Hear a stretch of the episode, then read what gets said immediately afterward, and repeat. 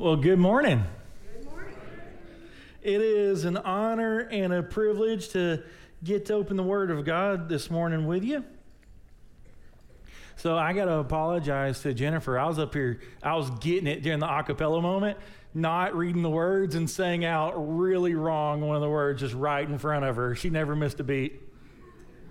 That, that happened to me uh, this week at a different time too. Was, so my favorite Christian artist, his name's Matt Boswell. This is way off point, but we dove in, so this is where we're at. Um, I was at this pastor's conference. It was in this little room, and I randomly got put at a table, and I'm like, he's leading worship, and I'm like this far from him. And dude wanted to do everything a cappella and I got the wrong words wrong so many times, and like he just it was so wrong that he couldn't even like keep like in what he was doing. So Jennifer, you you did way better than uh, Matt Boswell with my mess ups. So there you go. All right, since we got way off, let's pray. God, I pray that you would add blessing to the reading of your word today, that you would speak to our hearts. God, and I pray that where repentance needs to be made, that you would deal with our hearts gently and you would restore us. God, where icebergs need to be melted, I pray that you would do that too. Lord, if anyone here doesn't know you today, please let them hear your clear gospel and turn and believe in Jesus' name. Amen.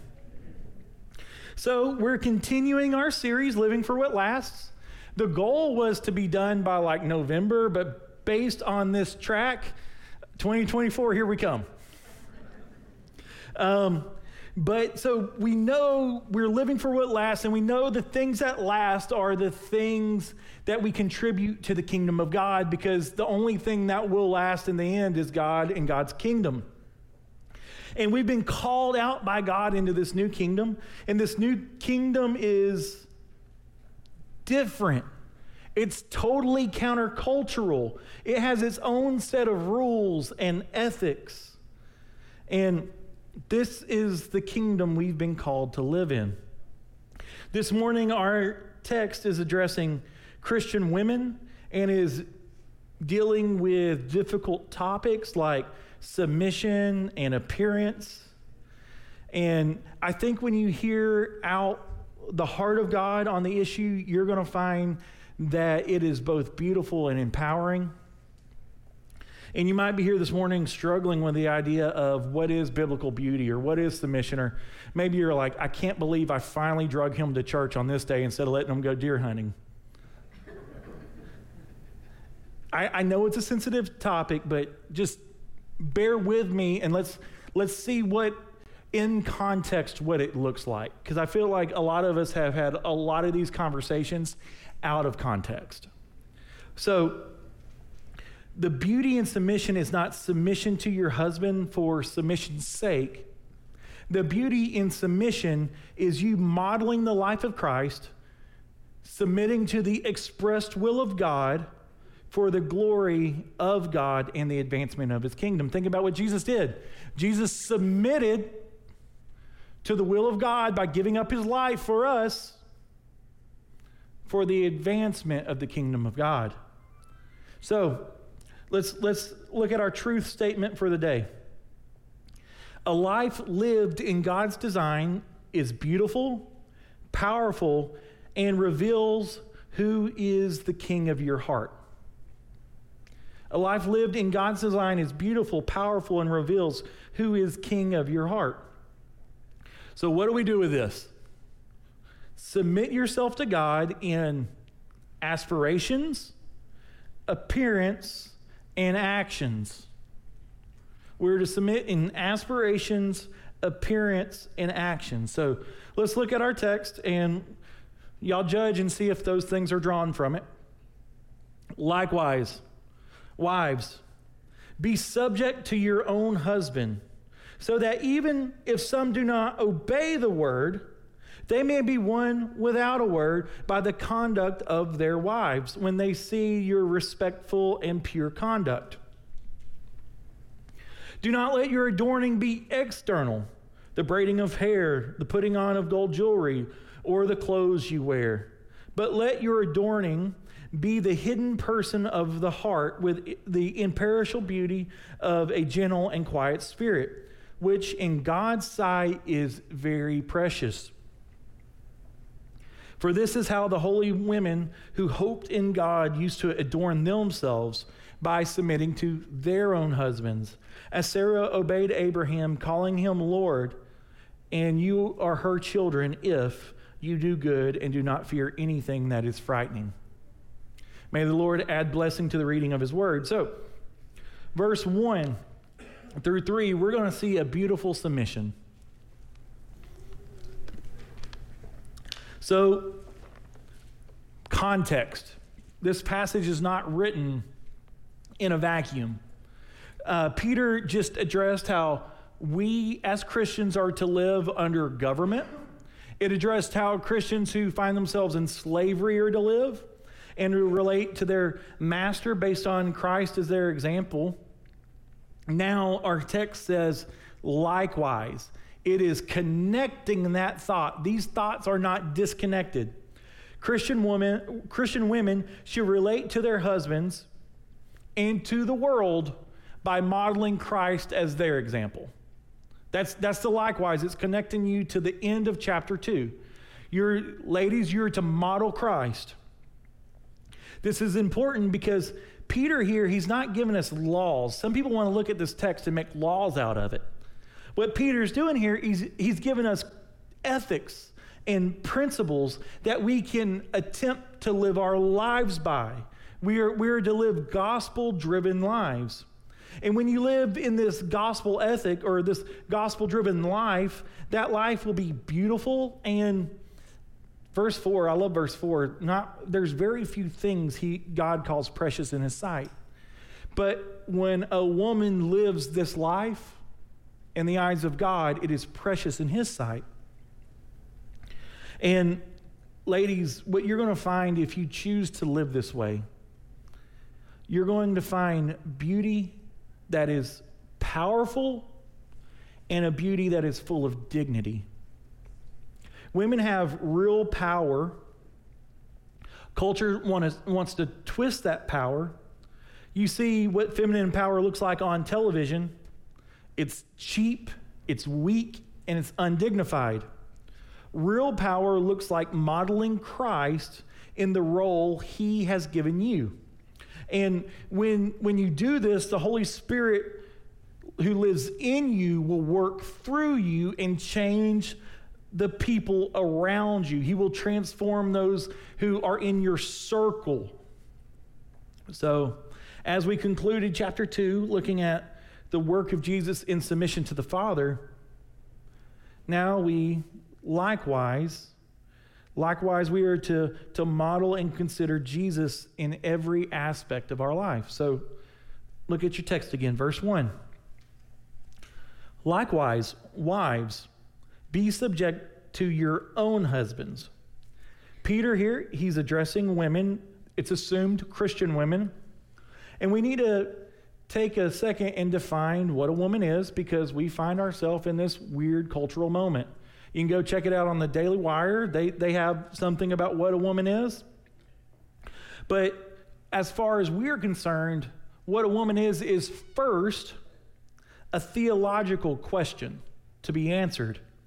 Because if it's anything else, if you remove God from it, then humanity, male, female, it doesn't matter. There's no purpose. There's no there's no purpose when you remove the cause. So Genesis 1 27 tells us where we're from. It says that God created male and female. Goes on to say, God cre- created male and female in his own image. In the image of God, he created him, male and female, he created them. Repetition in the Bible, it's like exclamation marks. Repetition in the Bible is just pretend God went ahead and put a highlighter on it for you. So, God, He creates us male and female. God, because He's the one who creates, God is the one who gets to define. And God defines role and function of both of the sexes. Not only after that, God created male and female, He gave them their direction, He gives them their purpose.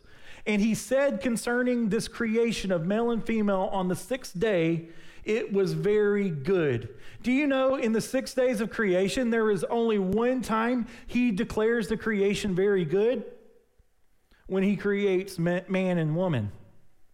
Man, humanity, is the crown jewel of God's creating work. God gives the Christian woman here, based on that defined function and that defined role, a command, and it's a command to submit to their own husband. Now, some would like to use this passage as a, the grounds to call all women to submit to all men. That is a twisting and gross abuse of this command. The only person, the only man that a woman is to submit herself to is her husband. So I think a good question would be what are the things wives, before we jump in, what they are to do, what are the things that wives are not to submit to their husbands in? It's easy because we've talked about it so far with slaves and masters and Christians and government. It's the same principle. Uh, wives are not to submit to their husband in the case of sin, dishonesty, or something that feels unethical that he's asking you to do. You, you should not submit when it comes, let's say he's not a believer in Jesus. You don't have to submit to that. You get to defend the truthfulness of the scriptures. Men, you should never use the submission card in an argument. I just want you to know if you're using the submission card in, in an argument or to get your wife to do something, that is a sign of weak leadership. Someone who has to stand up and say, I'm the leader, is not the leader. Like just just so you know, if you've got to claim your leadership, you're not the leader. Using the submission card in an argument is more like spiritual manipulation, an attempt to be domineering. And if you've done this, if you've done this, I believe you need to ask your wife for forgiveness. So here's the truth about leadership, men. If you believe you are leading someone and you look back and they're not nobody's following you, you're not leading anyone anywhere, you're just going for a walk. A leader must make sure they are taking the ones that are supposed to be following them, they should be leading them in a way that can be followed. And they should be going in a direction worthy of being followed. Also, men, we will never understand what God is calling women to, to, to give up. I know in my marriage, I've made bad financial decisions that have hurt my family in the long run. My wife, on multiple occasions, um, she she's the Proverbs 31 woman who is the entrepreneur on multiple occasions, like that, that woman, she goes and she finds land deals, or she's found, found business opportunities to invest in. And I was scared. We didn't have the money, we didn't have the whatever. I made up all these excuses. She submitted, but now on the backside of that, I can look back and see how these things have worked themselves out. And we missed out on hundreds of thousands of dollars because of my weak leadership in those areas. Like, still she submitted and allowed me to lead. Women, you are spiritually and intellectually equals. Men should not talk down, you should not talk down to your wife. Don't use any text in the Bible as spiritual manipulation or abuse of your leadership. Instead, understand your wife.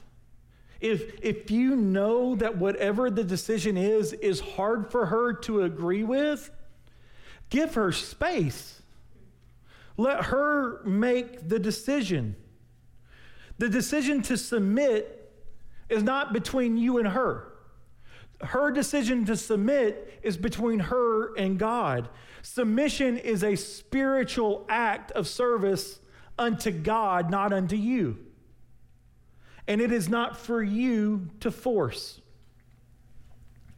I'm going to talk at length next week about men as far as role and how we're to care for our wives as Christ cares for the church in such a way that you would be willing to bleed for her, that you would sacrifice yourself for her, that you would sacrifice your desires for her, that when she sins against you, you would forgive her as Christ forgives you, throwing that sin into the sea of forgetfulness, that you would be washing her daily in the Word that's, that's Ephesians 5. And when you're constantly living this way, it will be a lot easier for her to submit to your leadership. But understand that's that's a spiritual issue between her and God. All you can be responsible for is living the way you've been called. Ladies, submission does not mean agreeing with everything your husband says. That is not submit, submission. That is cultish. We don't agree on everything. Submission doesn't mean agreeing with every decision and not expressing your displeasure with the decision. You get to do that. You get to you get to tell your opposition and you get to do it even passionately. That is not a lack of submission. Submission for you is yielding the strength you have and allowing your husband to lead. Let me say that again. Submission for you is yielding the strength you have and allowing your husband to lead. Your submission is voluntary, it's a voluntary submission, and it's an expression of your ultimate submission to God the Father.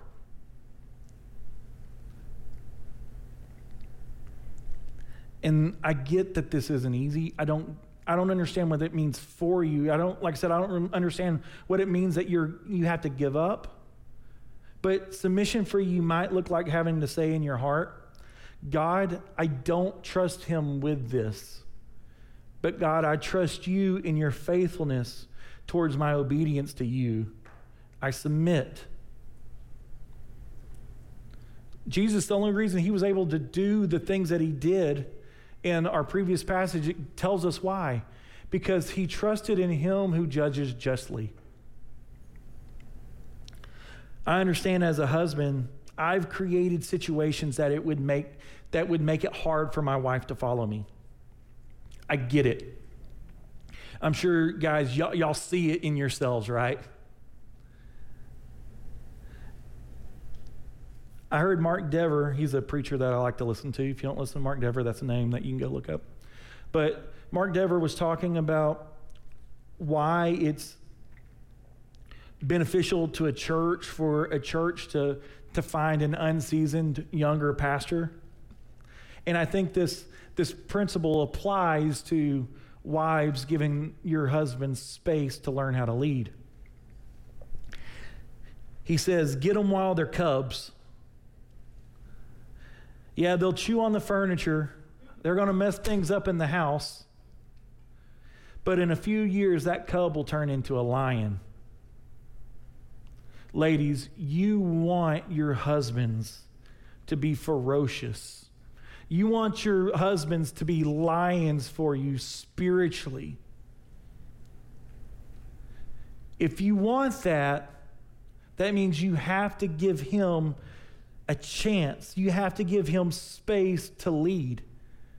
You have to, like that cub, you have to give him a chance to mess some stuff up because he will.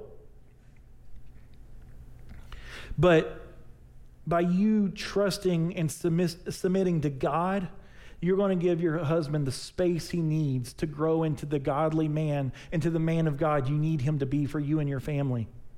By giving him that space to learn how to lead, you're going to allow him to, to grow into that godly man, that man of God that our church needs him to be.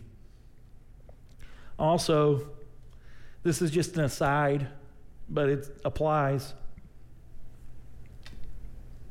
Don't, men, don't come up to the church inserting or accepting leadership roles if your house is not in order. Ladies, if you know you're not submitting to your husband behind closed doors, don't accept any leadership roles here because the business of the church, the business of advancing the gospel, is way too important for dysfunctional leadership in the body of Christ. Submission still applies to you, ladies, even if you're older and you've been married for a very long time. The habits of not allowing your husband to lead will be much harder for you to break. And you'll probably see him as a very leak weed, uh, uh, leader, probably one that's not worthy of being followed at this point. If this is you and you know you've not allowed your husband to lead, I think when you get home today, you probably need to have a real awkward conversation at the kitchen table and confess that. If your husband is painfully passive,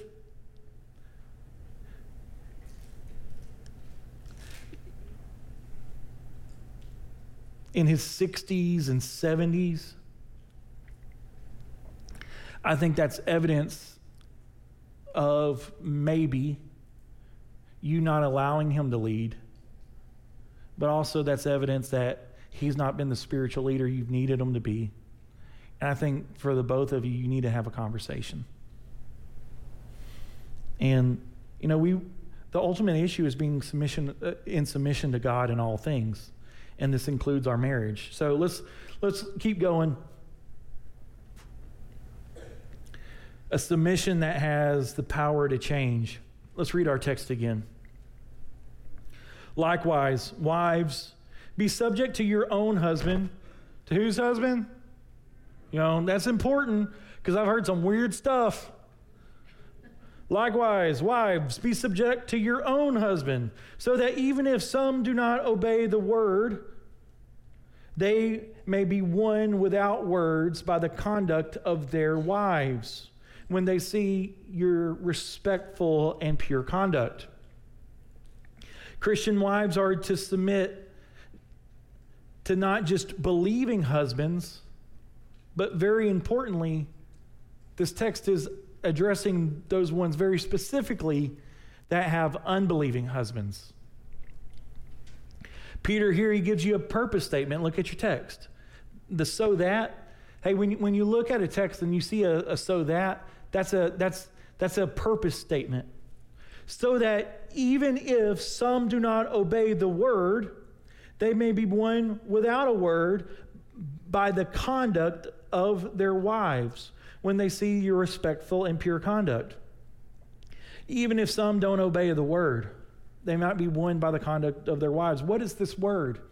It is the gospel message of Jesus Christ. The assumption, women, the assumption, ladies, is that you have already shared the gospel with your husband and he didn't come to Christ. And I love that the Bible doesn't deal with only the best scenarios ever. Peter, what he's doing here, he's dealing with the so what of life. So you've come to Christ. It's wonderful for you, but your husband's not a Christian. And now what? You're to submit to your husband. When when he sees your respectful and pure conduct. The hope is that you're so radically transformed by the Holy Spirit, your husband will see it and he'll accept Jesus too. This verse is about, we want a lot of verses to be about lifestyle evangelism. This is like one of the only ones in the Bible that I can find. But the assumption is this is the key you've already shared the gospel. And this is, ladies, this is a hard ministry because you can't just turn it on like we do right now for four hours on a Sunday morning. This is a ministry that is constant and behind closed doors. And there's going to be a time, it's not a if, it's a when, when you fail to submit and when you fail to, to live in the conduct that's talked about here. One of the realest ways we show we've been transformed is by open repentance. Go to Him and confess. And that's hard too. But that's, that's, that's proof of real change. Living for Christ draws some away, and living for Christ draws others in. Like a we've all spotlighted at night, right? Not hunting. A lot of cops in here, not hunting. But we've seen how animals operate. Some, some are drawn to the light, and some are repelled by the light. Some of your husbands will be drawn to the light, and some will be repelled by the light. And Paul even gives us an answer for that in Corinthians. It's not a great answer, but it's the answer we get and that's if an unbelieving spouse leaves, you're well within your rights to let them leave. So, some of you have heard this conversation about being submissive and especially the the unbelieving husband part. We're just in our hearts we're like, "How? How can you ask that?" Some of you are it's, it's a real struggle to submit to your husband because you can't even trust him to take out the trash. You can't trust him to be where he says he's going to be. And you're sitting here saying to yourself, and I'm supposed to submit to that? As a wife with a believing husband, maybe you don't have that issue. Maybe it's all peaches and rainbows. Maybe you're, you find it easy to submit to your husband, and you're even happy to submit to your husband. Paul even gives you a heart check here, or Paul, Peter. He says, wait a second. You might be submissive, but you might be using your outward adorning in the place of conduct that loves God. Because God looks at the inner person and specifically, ladies, he's calling you to the, the inner man of being gentle and having a quiet spirit. So let's, let's unfold this for a few minutes. Verses 3 through 4. A humble beauty. Do not let your adorning be external the braiding of hair, the putting on of gold jewelry, or the clothing you wear. But let your adorning be the hidden person of the heart with the imperishable beauty of a gentle and quiet spirit, which is in God's sight very precious.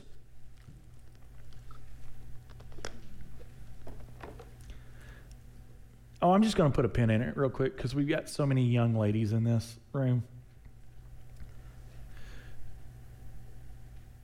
Missionary dating will lead you into this negative scenario we've just seen. What do I mean by missionary dating? It's going into a relationship where you think, I can change him. You know he's an unbeliever, or at best he's a cultural Christian, and you're like, you know what? I got this. I can change him. You're not that impressive. You won't.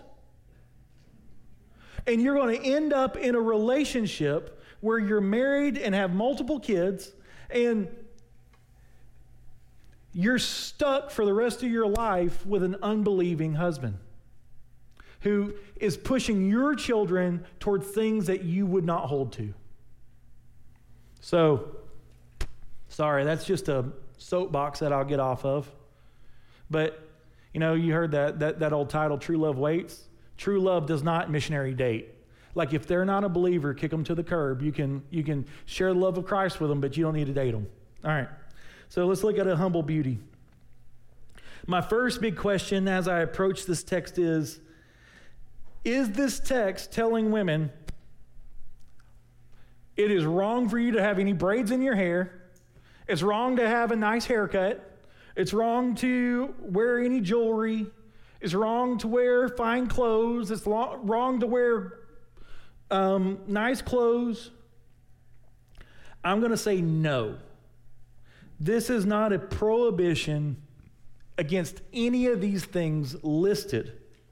Paul makes a similar comment in 1 Timothy 2 9. You'll see it on the screen. Likewise, also, women should not adorn themselves, um, or, I'm sorry, women should adorn themselves in respectable apparel with modesty and self control, not with braided hair and gold or, or pearls or costly attire, but with what is proper for women who, who profess godliness with good works. It's not, a, it's not a prohibition against those things. He's saying it's the internal character that matters.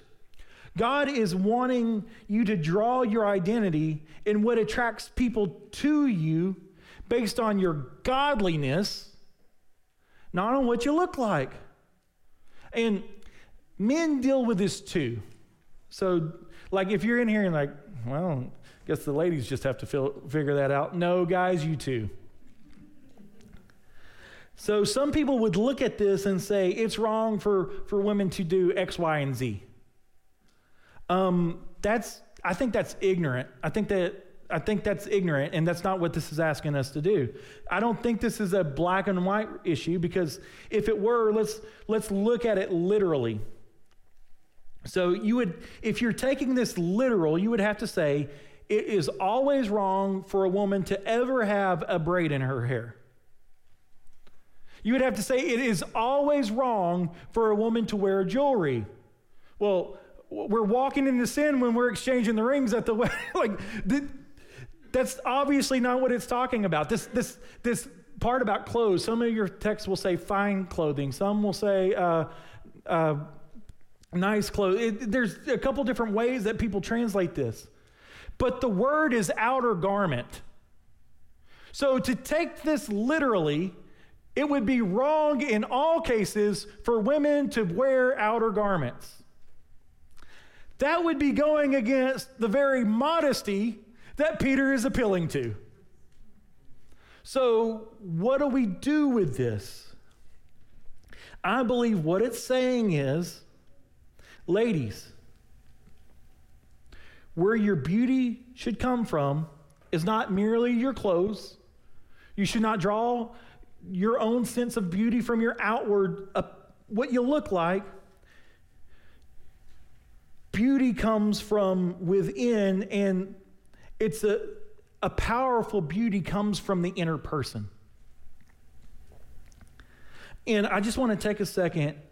I would like people to be thoughtful about thinking about a theology of beauty and a theology of design. There's no part of creation that is outside of theology because it's all theology is what do, what do we say about God? How does God look at this thing? What, what is the answer from the text? We have the image of God inside of us. Genesis 1:27 tells us so. And God is expressive in beauty. Look at creation. He's expressive in beauty. Look at humanity. He is expressive in beauty. Look at all the design he has. Look at the veins of a leaf. The most common things in creation, if you look closely at, you're going to see beautiful design and color and, and, and beauty. Design expresses things about God. Look at God's specification, not just at creation, but at his tabernacle and at in his temples. Like everybody gets to that point in Leviticus and Exodus, and they're like, oh my gosh, what are we talking about? He's so particular about the color and the pattern and the design and, and how it is crafted together. And the temple and the things in the tabernacle were done beautifully. And it expressed something about him. And I think in your dress, you can express things about yourself and about your personality about what you enjoy, and I think that's okay. I think that expresses something about God. Don't let me geek out about how you decorate. Like, all these things say something about God. Now, I think modesty is a key part of all this. Modesty is a key part of everything we're talking about. But culturally, modesty is a moving target. For instance, in Genesis, Judah, Judas, he um, recognizes the cult prostitute because of her covering her head. And um, that's, that's Tamar. She, she covers her head, it says so, uh, to draw him in for a sexual encounter. Um, and I'm not trying to be crude, I'm just, that is what it is. Uh, then you fast forward to the New Testament, the very same situation. However, the uncovering of the head in Corinth was a sign of cult prostitution. Not that we are to move what we believe modesty is with the culture, but we are not to judge modesty by the culture, but by what is modest. And I'm going to be blunt here. I don't think women need to necessarily wear clothes that are frumpy and make them feel disgusting. Unless you like frumpy and disgusting, I'm going to say go for it.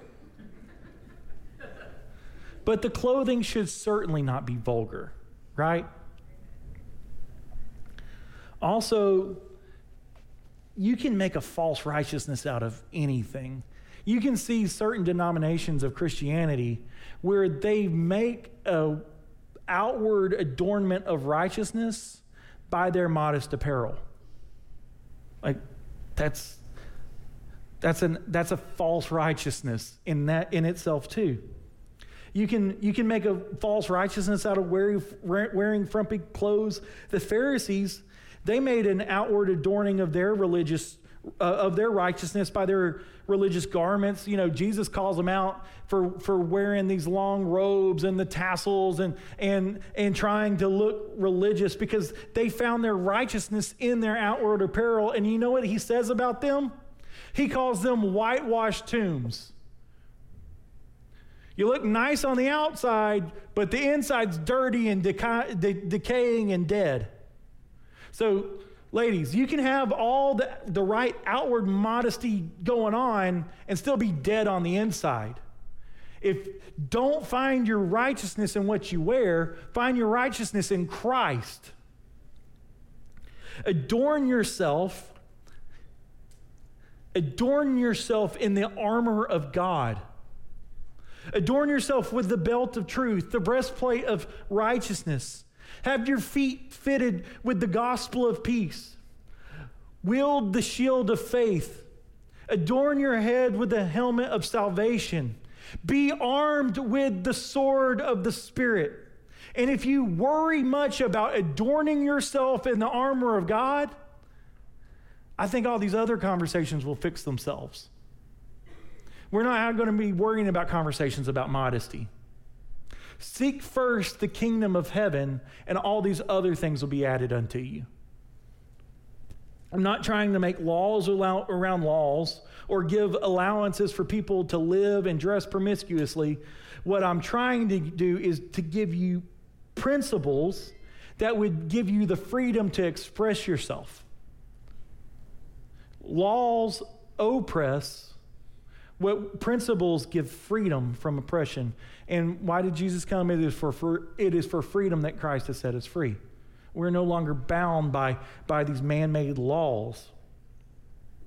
So, Peter in verse 4 is hoping that the most compelling thing about you isn't what you look like. Peter isn't saying anything different than the Old Testament. I like, uh, I like Proverbs 31 30. Charm is deceitful, Beauty is vain, but the woman who fears the Lord is to be praised. Let your outward adorning be a gentle and quiet spirit. What is inside you should be what draws people to you. Because what's inside of you? the Spirit of the living God. The Holy Spirit indwells you, and that should be what draws people to you. And when we think about gentleness, like, you know, okay, you're told to have a gentle and quiet spirit. The Bible's not saying women be mousy. That's not what it's saying. And if someone's used the text to oppress you in that way, to silence you, that's not what it's talking about. When you think about gentleness, you need to think about Jesus because this is how Jesus first, this is the first thing Jesus says about himself when he teaches about who he is, okay? Look at, look at Matthew 11, 28 on the screen. Jesus first reveals himself as gentle. Come to me, all who labor and are heavy laden, and I will give you rest. Take my yoke upon you and learn from me, for I am gentle and lowly in heart. And you will find rest for your souls, for my yoke is easy and my burden is light. Jesus is strong enough to carry a heavy burden, but he's also gentle and kind enough for people who, who have turbulent and restless souls to come to him and find refuge. That's the strength he's calling you to. Being gentle assumes strength. If you put a lamb in the cage, in a cage with a lion, and you come the next day and that lamb is not destroyed, you, we can say that, that that lion is gentle. You can put a lion cub, a baby lion, in a cage with a lamb, and you come back that next day and that lamb is not destroyed. Was the lion gentle?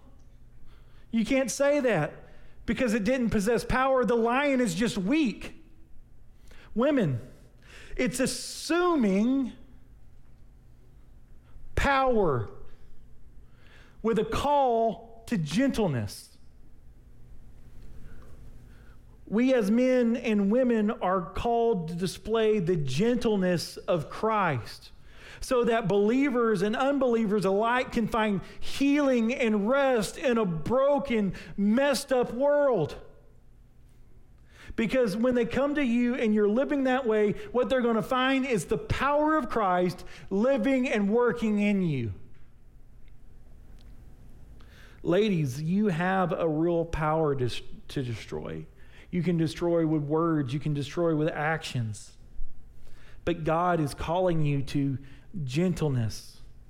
And He sees, and what He wants you to see is that true beauty.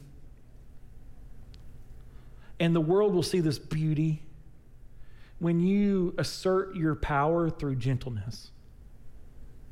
The next quality we find is a quiet spirit. Don't confuse a quiet spirit for a quiet person. Another translation could be a tranquil spirit. Your spirit is at peace.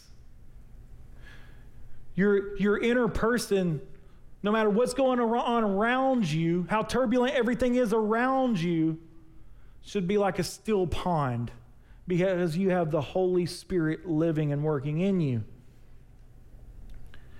You're not to, to be turned upside down with every side glance or foul word spoken in your direction. You're not to be turbulent with every scary circumstance. That's weakness. You're being called to strength. Someone who is at peace is someone who has power. And we've all we all know who somebody like that is that they're steady in all situations. And when our life is flipped upside down, who do we go to? That you can draw people to yourself without a word is real power. And that's how you have the power through the Holy Spirit to give them counsel that will change their life. God calls living a life in this manner precious in his sight. And I think Peter in Proverbs 31, this is what he has in mind. And he says this An excellent wife who can find, she is far more precious than a jewel. That's a humble beauty. Now let's look at an example of a beauty very quickly. Verses 5 and 6. For this is how holy women who hoped in God used to adorn themselves by submitting to their own husbands, not anybody, not all men, to their own husbands. As Sarah obeyed Abraham, calling him Lord. You and her children, if you do good and do not fear, you are her ch- children if you do good and do not fear anything that is frightening. So, what Peter does now is he's looking backwards into the Old Testament and he gives us an example of what biblical beauty looks like. He, he says, look in verse 5, that again, women are just to submit to their own husbands. He, he does not say that they are to be a doormat of the opposite sex. Being a doormat is not a biblical ethic. And if you've ever had someone teach you that, that women are to be doormats, that is a twisting of God's word. That is sinful. It says, For this is how the, the holy women of old lived. How did they live? All the stuff above that he just talked about. They were submissive to their own husbands. They were gentle. They were quiet in spirit. They adorned themselves with obedience to God. And look at, look at, the, the, look at your text. You're going to see a motivation here in verse 5. Why? Was it because their husbands were awesome and worthy of being submitted to? No. Verse 5 they put their hope in God. This is the most important comment about these women is that they put their hope in God. Why was Jesus able to endure the suffering? We learned in chapter 2 because he trusted in God who judges justly. All these thoughts are connected. Thomas Schreiner says this. This, this comment is instructive, for it informs us that these women did not submit to their husbands because they believed that their husbands were superior to them in, in, in intellectually or spiritually, they submitted to their husbands because they were confident that God would, would reward all those who put their trust in him. It goes on to, to give us a very specific thing about Sarah. Sarah submitted to Abraham and called him Lord. Sarah, if you know her story at all, that you have to go back to Genesis. She's quite the character, and I don't know that one of the main things we would walk away defining her as is submissive. She, um, she laughed at God when God said he would give, she would give birth at an old age. She um, was the one who desired to Abraham to have a child with Hagar, her servant. She's also the one that got mad when Hagar conceived and was very ugly to Hagar and Hagar's child. But what's awesome about Sarah is God because she is not remembered by her failures, which were many. Instead, she is remembered by her faith. If you're here today, I want you to hear that truth. You are not going to be remembered by God based on your failures if you believe in Jesus Christ, who has atoned for your sin.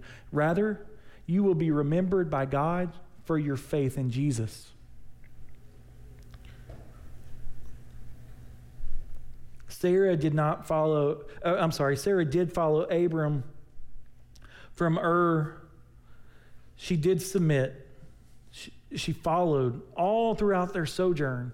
And all the while, she was, I believe, hoping to see the promise of God fulfilled. Abraham, the man of faith, like we make him a rock star, but really he was not a man worthy to be followed. Abraham failed miserably many times in leading Sarah. Multiple times, he told other men that she was his sister and allowed them to take her into their homes, and God just stopped anything from anything sketchy from happening. Like one time is bad, it happened a couple times. Abram, he grew in his leadership. And I believe in a very real sense because he had a wife who allowed him to lead and supported him in leading. So, what in the world does it mean that she called him Lord? Well, look at this just real quickly. It comes from context is king, by the way, because if not, you're going to make this say something super weird. Like, ladies, don't go home and call your husband Lord. That's weird. I mean, if that's your thing, whatever, but that's not what this is asking you to do. Genesis 18:12 tells the story of God meeting with Abraham in a tent and he tells him like Abraham at this point is very very old. And he says you're going to have a son next year at this time. Sarah again was over he, she was like had her ear up to the door and overheard what was said. And in the silence of her heart where no one could hear the bible records this she says, um, she laughed to herself and she says this in her heart. After I'm worn out, talking about having a kid, because she's, she's very old at this point, and my Lord is old, shall I have pleasure? She had the opportunity to mock Abraham for being old and not being able to, to sire a child. Instead, in her heart, with no one listening, she showed him respect. I think that's what this is talking about. This is not an appeal for you to call your husband Lord, but to respect him even in your heart. And ladies, you will never follow your husband anywhere if you constantly tell yourself the narrative of how and where he's done wrong. I'm not saying ignore it, but you can't live on that loop because you will never trust him enough to follow him. And finally, it says this And you are her children if you do good and do not fear anything that is frightening. And I think, I think this is drawn directly from what we talked about already a couple of times. Why was Jesus to live, able to suffer the way he suffered and live the way he lived? Because he trusted in God who judges justly. Things in this life are frightening, but when we trust in the one who will preserve our soul from hell, we can have confidence to walk in the way that he calls us to. The call to follow Christ is to walk in his example. In his example is to walk in gentleness and quietness of spirit, submitting to lesser institutions in this world. And when we do that, we are proving that we are submitting to the Father. And when you live this way, you're going to find a powerful beauty. Let's bow our heads together.